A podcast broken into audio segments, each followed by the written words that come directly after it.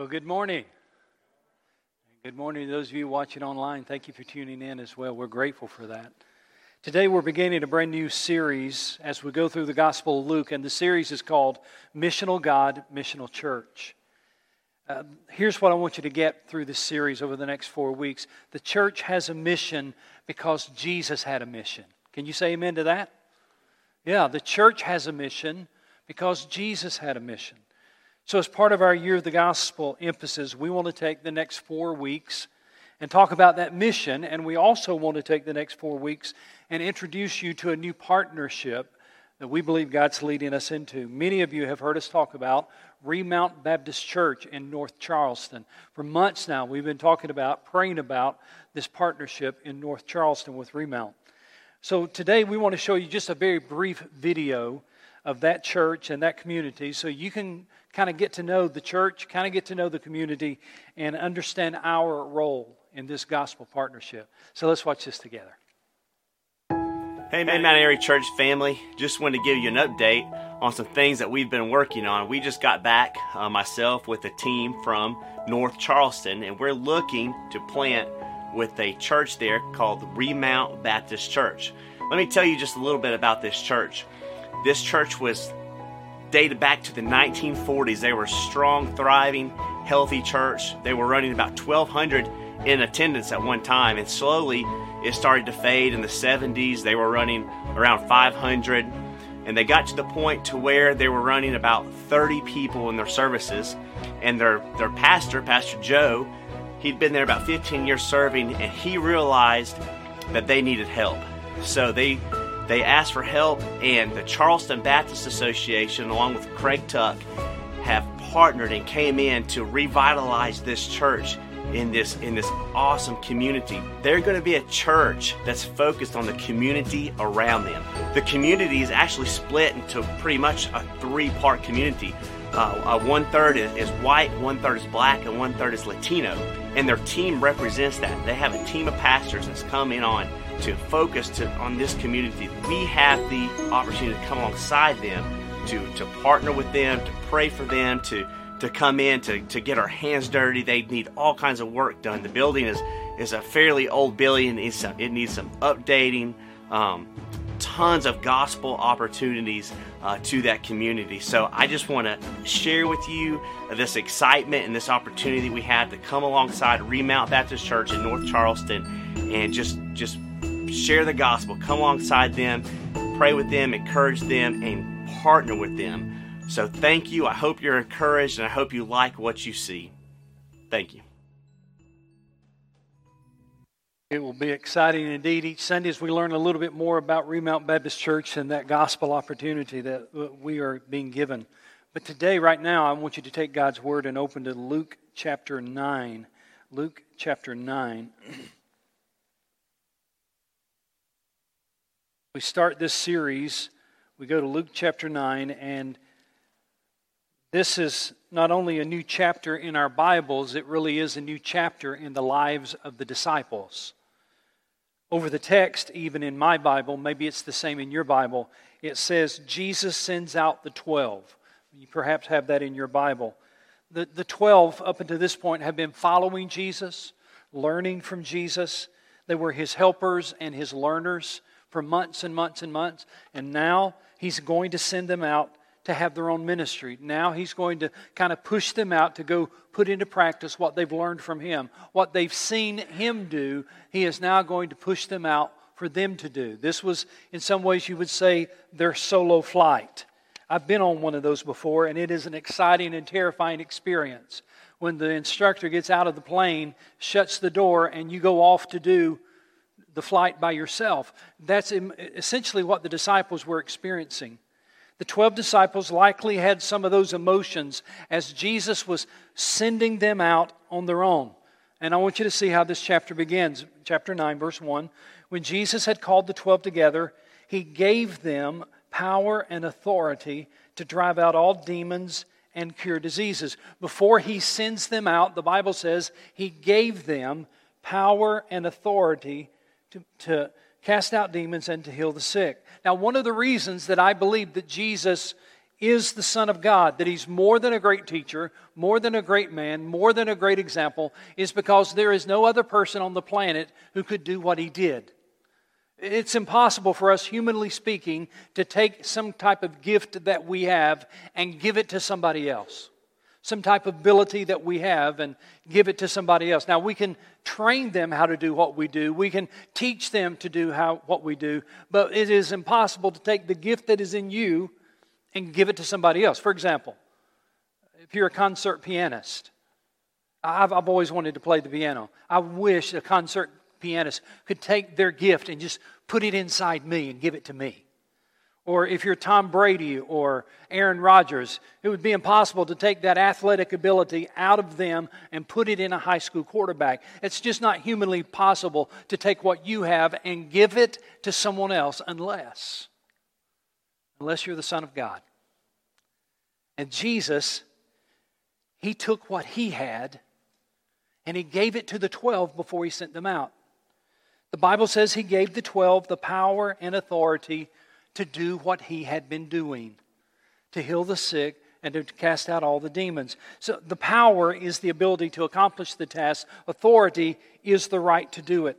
And so it says in verse 2 and he sent them out. Not only did he give to them this power and authority, but he sent them out to preach the kingdom of God and to heal the sick. Now, I want you to notice that phrase, he sent them out. That is a significant phrase. That's why we call the disciples the apostles. The word apostle means sent ones. So he sent them out to do two things. He sent them out to proclaim the kingdom of God and to heal the sick. I want you to remember that. That's important. We're going to see it three times in this text. This idea of here's, here's the agenda proclaim the kingdom of God and heal the sick.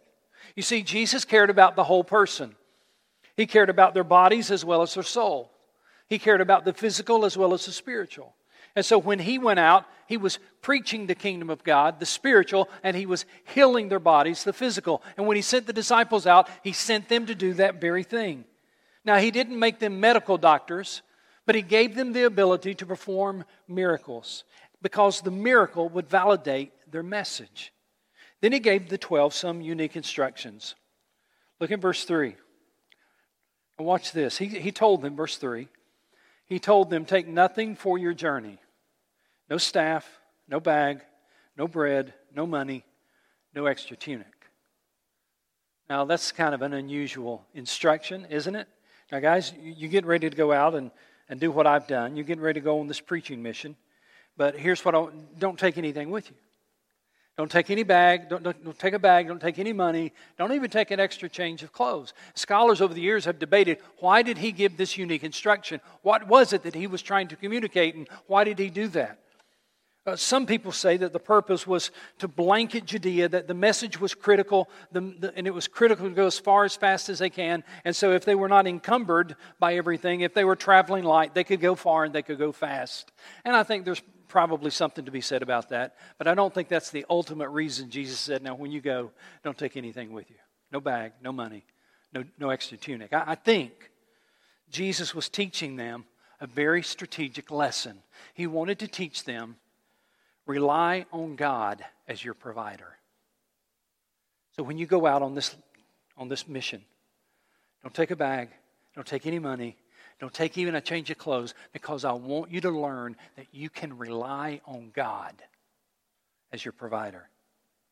So these instructions forced the disciples as they went out not to rely on their provision, not to rely on their power, but they were forced to rely on God, His power, and here's provision. You see, here was the lesson that they were going to learn. And it's a lesson that we need to learn as well. We're going to put it on your screen. And here's the lesson God provides what we need to complete His mission. Would you say that with me? It's on the screen. Say it with me. God provides what we need to complete His mission. Now, apparently, they, they had some questions about, well, how do we do this?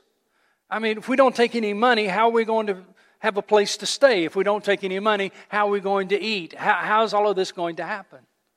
So Jesus explains in verse 4 whatever house you enter, stay there until you leave that town. In other words, uh, you will find people who will welcome you into their home. They'll take care of your needs. They'll give you a place to stay, they'll put food on the table. In other words, watch this, don't miss this. Jesus said, God will provide for you through others. And we've seen that time and time again in life, haven't we? How God provides for our needs through others. God does that over and over again. And I just want you to think for just a moment. Can we pause for a moment and realize that Remount Baptist Church is our opportunity to be the others? Remount Baptist Church is our opportunity to help fund the ministry and the mission God's giving them. But oftentimes, God meets our needs through others. We get to be the ones to help provide what God's going to be doing in North Charleston. We're the others to take care of those doing the mission. Now, continue the story with me.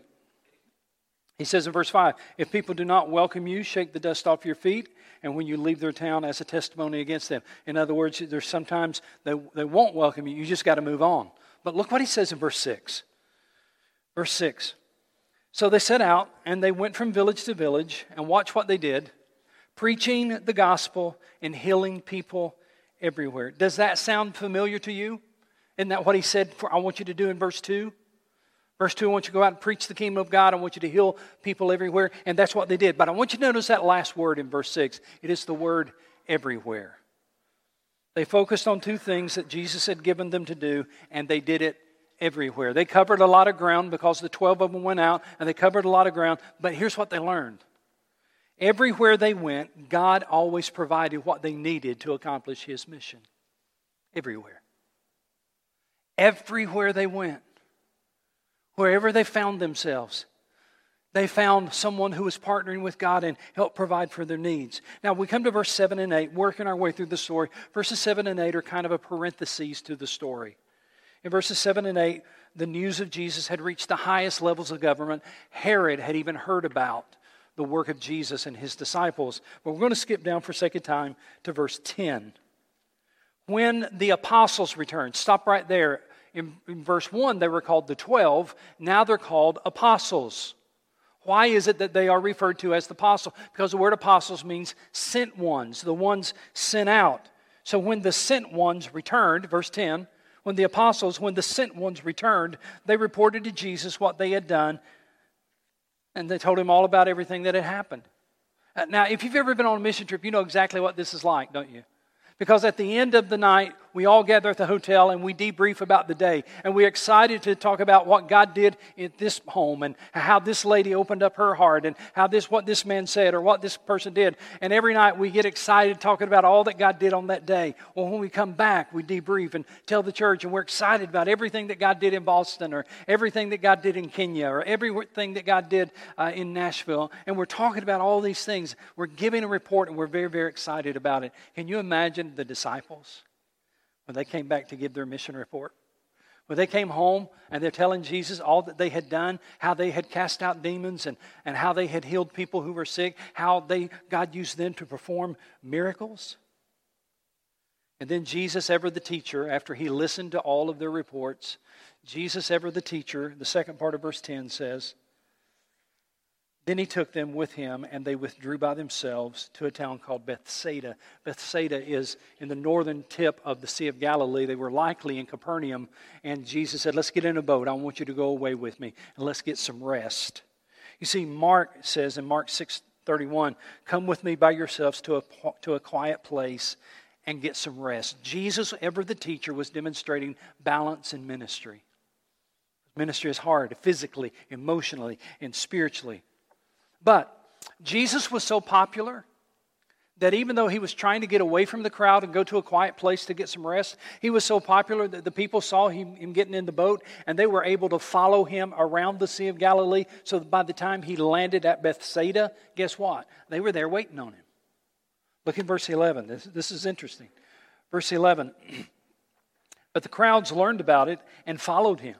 And he welcomed them and spoke to them about the kingdom of God and healed those who needed healing. Did you catch what Jesus did to the crowd? He welcomed them, and then he did two things. The two things are he spoke to them about the kingdom of God, and he healed those who needed healing. Does that sound familiar to anybody? It's the third time we've seen it in the story.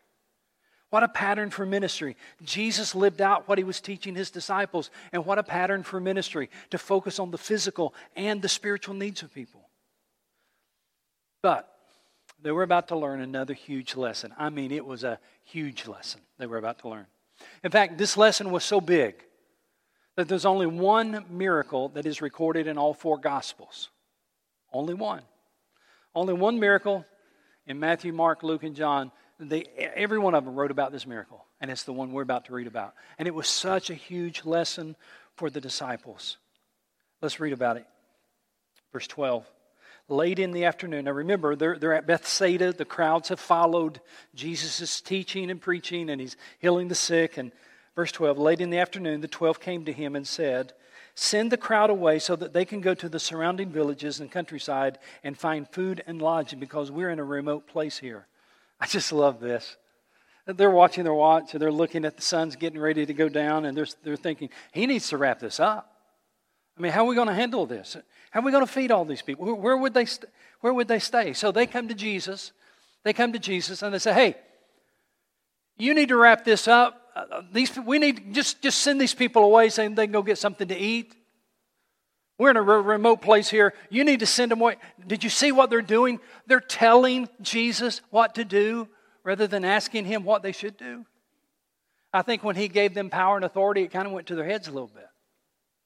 And so they come to Jesus rather than asking, What do you think we ought to do? They tell him, Send these people away. Send these people to nearby villages so they can get something to eat. And I love verse 30 or verse 13 where Jesus said, You give them something to eat. When you read it in the original language, it, that you is emphatic. You give them something to eat. It's almost as if Jesus was saying, Hey, guys, do you remember when I sent you on that preaching journey, that preaching tour? Where did you stay? What did you eat? How did you get that? Well, people provided it for us. All right, now you do for these people what they did for you. You give them something to eat. And apparently that had at least entered their mind because in the second part of verse 13, uh, they said, We only have, or we have only five loaves of bread and two fish. I mean, how are we supposed to do that? We, we watch this, you might even want to underline it in your Bible. We have only five loaves of bread and two fish.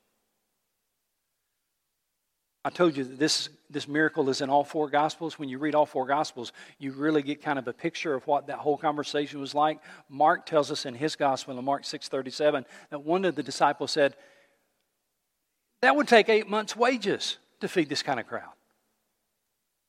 And Philip, John tells us in his Gospel that Jesus turned to Philip and he asked Philip this question. He said, Philip, where would we go buy bread for this, for this crowd?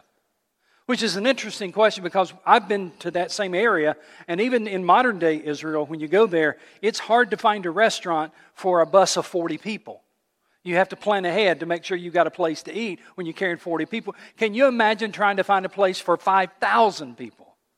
What if I sent you out today and said, How about running up to Powdersville and getting enough food for 5,000 people? Good luck with that, right? So, so Jesus turns to Philip. John says in his gospel, Jesus turned to Philip and said, Philip, where could we go buy bread for all of these people? And then in the next verse, in the next verse in John chapter 6, here's what John 6 6, it says, He asked this only to test him, for he already had in mind what he was going to do. And can I give you a good spiritual principle? When Jesus asks you to do the impossible, he already knows how it can be done. You see, he's not asking, hey, is this something you think you can handle? He wants to know if you have the faith to believe he can handle it. So when he's asking you to do the impossible, he already knows how it can be done. You see, the disciples were thinking in terms of their resources, what they could provide. And they looked at their hands and said, We, we only have five loaves of bread and two fish. So let's see how the story unfolds. Verse 14. About 5,000 men were there but he said to the disciples, Have them sit down in groups of about 50 each. Now, if you're an engineering type or if you just are really into organization, you're going to love this part. If you're one of those organizing kind of people, you're going to love this part. You know, can I tell you how Pastor Keith would have done it? I would have got, when I did get all the food, I said, okay, start passing it out, start passing it out. you start passing out to a crowd of 500 you're, or 5,000, you're going to miss some people. Some people are going to, there are going to be a lot of people that don't get, because it's just hard to pass out to 5,000. That's not what Jesus did. Jesus, okay, set them down into groups of 50. Then another group of 50 and another group of 50 and another group of 50. That way, we can make sure everybody in this group has their food, and then we can go to the next group and make sure they have their food, and the next group make sure they have the, the it was just genius break them up in groups of 50. But here's the, here's the amazing part of the story. Look at what happens. Verse 15 The disciples did so, and everybody sat down. And taking the five loaves and the two fish, and looking up to heaven, he gave thanks and broke them. Now, would you notice in verse 15? Are the disciples called the apostles here in verse 15? Are they called the apostles? Talk to me. No, what are they called? Disciples. They were called apostles previously. Now they're referred to as the disciples. You know why? Because disciple means learner. They're back in class. It's time to teach them something. To teach them an important lesson about God's provision. So Jesus took that little bit that they had, the, the five loaves and the two fish, and he broke it. But watch this. He did not hand it to the crowds. Don't miss this. Jesus blessed it and he broke it, but he did not hand it to the crowds. Now, I want you to talk back to me. Answer this question Who gave the food to the crowds, according to the text? Who gave the food to the crowds?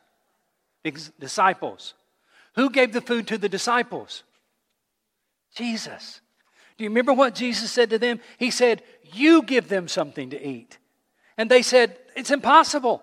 And then they did it because Jesus made it possible. He put the food in their hands. He helped them do what they could not do on their own. He put the bread in their hands so that they could put it into the hands of somebody else. He wanted to teach them about God's provision. Now, some of you know what this is like because it wasn't long ago we had Valentine's Day. And I, do you remember, guys, some of you, do you remember when you were 11, 12, 13 years old, years age, and uh, and you had a, a, little girlfriend and, and you bought her a box of chocolates, but you bought her a box of chocolates because your mom put the money in your hand to make it possible. Right? Or even go back further than that, you go to church. Remember when you were little and you went to church and, and your dad gave you a quarter or maybe a dollar and he put the money in your hands, but when the offering plate came by, you got to put it in? You didn't provide that, your daddy gave it to you. He put it in your hands so that you could give it. Jesus did that exact thing for the disciples. We only have five loaves and two fishes. He said, Let, let me have them. Prayed over him, he blessed it, and he broke it. And here's what happened He broke it, and he just put it in the hands of the disciples. And they carried it to that first group of 50, and they started handing it out. When that was gone, they went back and he put more in their hands. And they took it and they kept handing. Then they went to the next group of 50 and they would go back and he would put it in their hands and he would go back. They would go back and give it to the group. I wonder if they kept thinking in their mind, we only had five fish or five loaves and two fish. But he keeps putting food in our hands. And we keep taking it and giving it out.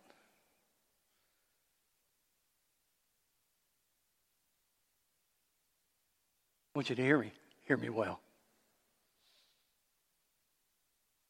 Jesus is still doing that. He's still putting things in our hands to enable us to give it to somebody else. And I want you to read verse 17. They all ate and were satisfied. They didn't just get a snack, they all ate and were satisfied. And the disciples picked up 12 basketfuls of broken pieces that were left over. That is significant. Jesus' provision exceeded the needs of the 5,000.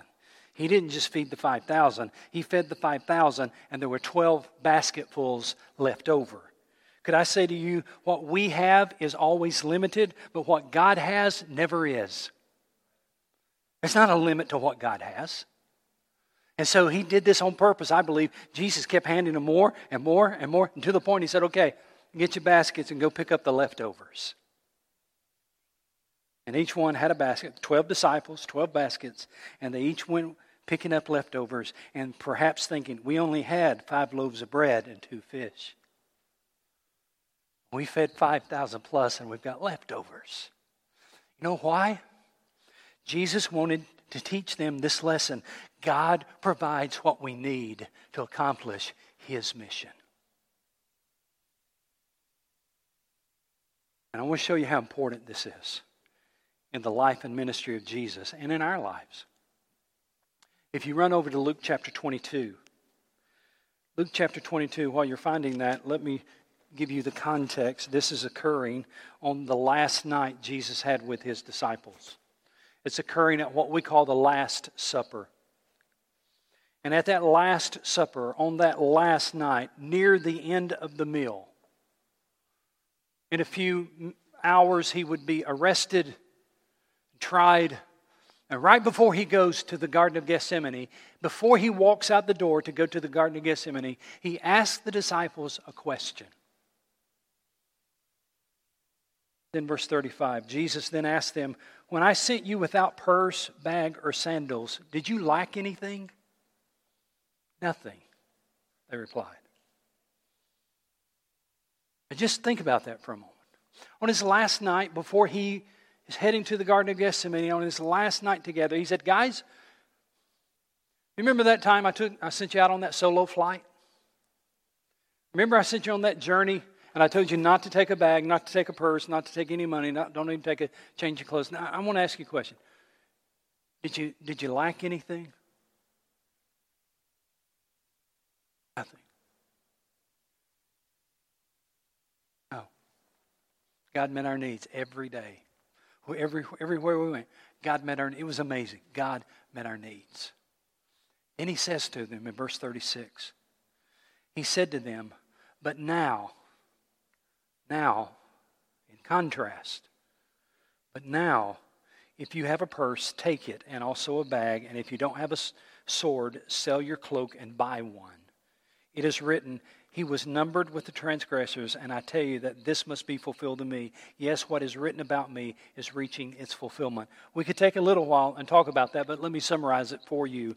Here's what Jesus was saying Guys, from this point on, life's going to be harder from this point on, ministry is going to get a lot harder. And just like you used to go from village to village and, and people would welcome you into their homes and they would feed you and give you a place to stay, ministry is going to get a lot harder. In fact, some of you might even want to carry a sword with you when you go because they're going to oppose what you're trying to do. Ministry is going to be a lot harder. But I just want you to remember, I want you to remember that lesson when you stepped out in faith and obedience and God provided for your every need. Because I want you to remember, guys, He will always provide for you. Because God provides what we need to complete His mission. I've been in ministry since I was 18. I stepped out in faith and obedience one month before my 18th birthday. And I can tell you without hesitation or reservation, my God has always supplied my needs when I've sought to do His will. There has never been a time when I stepped out in faith and obedience that He did not meet my needs. God has been, will always be our provider because God provides what we need to complete His mission. See, you've got to tie these two stories together. Sending them out on this first solo flight, this first preaching mission, sending them out, saying, Don't take anything with you. God's going to provide everything you need. And then the feeding of the 5,000. In the feeding of the 5,000, God wanted to show them sometimes you're the answer. Sometimes He uses you to provide what others need. Sometimes you're the receiver, and sometimes you're the giver. Sometimes people help you, and sometimes you help people, but it's always God providing what you need. Sometimes God provides the needs that you have as you seek to do His ministry. And sometimes God uses you to provide for others as, you, as they seek to do His ministry. But it's always God providing. Always God providing. Can I remind you that God's greatest provision is what He did when He provided for our greatest need? You see, we all, the Bible says, we all have a problem for which there is no human solution. The Bible calls it sin. And, and, and we, you can try to solve that problem that you have in a number of ways, but none of it will ever work. It's a problem for which there is no human solution, and that's why Jesus came. The Bible says, But God demonstrated his love for us in that while we were yet sinners, Christ died for us. God was providing once again, wasn't he? providing for our greatest need. A sin debt we could never repay, a sin debt we could never undo, a problem we could never solve. Humanly impossible to remove the sin of our past. And once again, the Father provides what we need. Jesus Christ died on the cross, died in our place, died for our sin because God was providing what we need. God was providing for our sin, providing forgiveness we don't deserve, providing grace we could never earn, providing a relationship with Him through Christ dying in our place. Let's pray about that. I'm going to ask you a question as we're praying. Those watching online, I would like for you to continue to listen to this, and I want you to consider this. Do you know that you know the Lord Jesus? Do you know that you have a relationship with Him? Today you can do that with heads bowed, eye closed. Would you pray with me this prayer? If you've never trusted Christ as Savior, this is God's provision for you. Would you pray with me this prayer silently in your heart if you need Christ in your life? Dear God, I know this message was for me today. Because I know, God, that I have a problem I can't fix. And so, Lord, I pray that you would forgive me of my sin. I repent of my sin. And by faith, I believe you have provided for my forgiveness. By faith, I trust that Jesus Christ died on the cross in my place. And by faith, I now receive that gift of forgiveness and eternal life. Thank you for loving me that way. Thank you for offering me forgiveness. Thank you for giving me what I do not deserve. It's in the name of Jesus I pray, with every head bowed, every eye still closed. If you've prayed with me today, I'd love for you to come let me know. If you're here in the building, come outside and just stop by. So, Pastor, I prayed to receive Christ with you today. Or you can get online. Those of you especially watching, you can get online at mountairBaptist.com send me an email. Let me know that you prayed to receive Christ so we can help you get started in your relationship with Him. Father, I want to thank you that you are the one who provides, that you provide for all of our needs as we seek to do your kingdom work, as we seek to accomplish your mission. Thank you for reminding us of that today.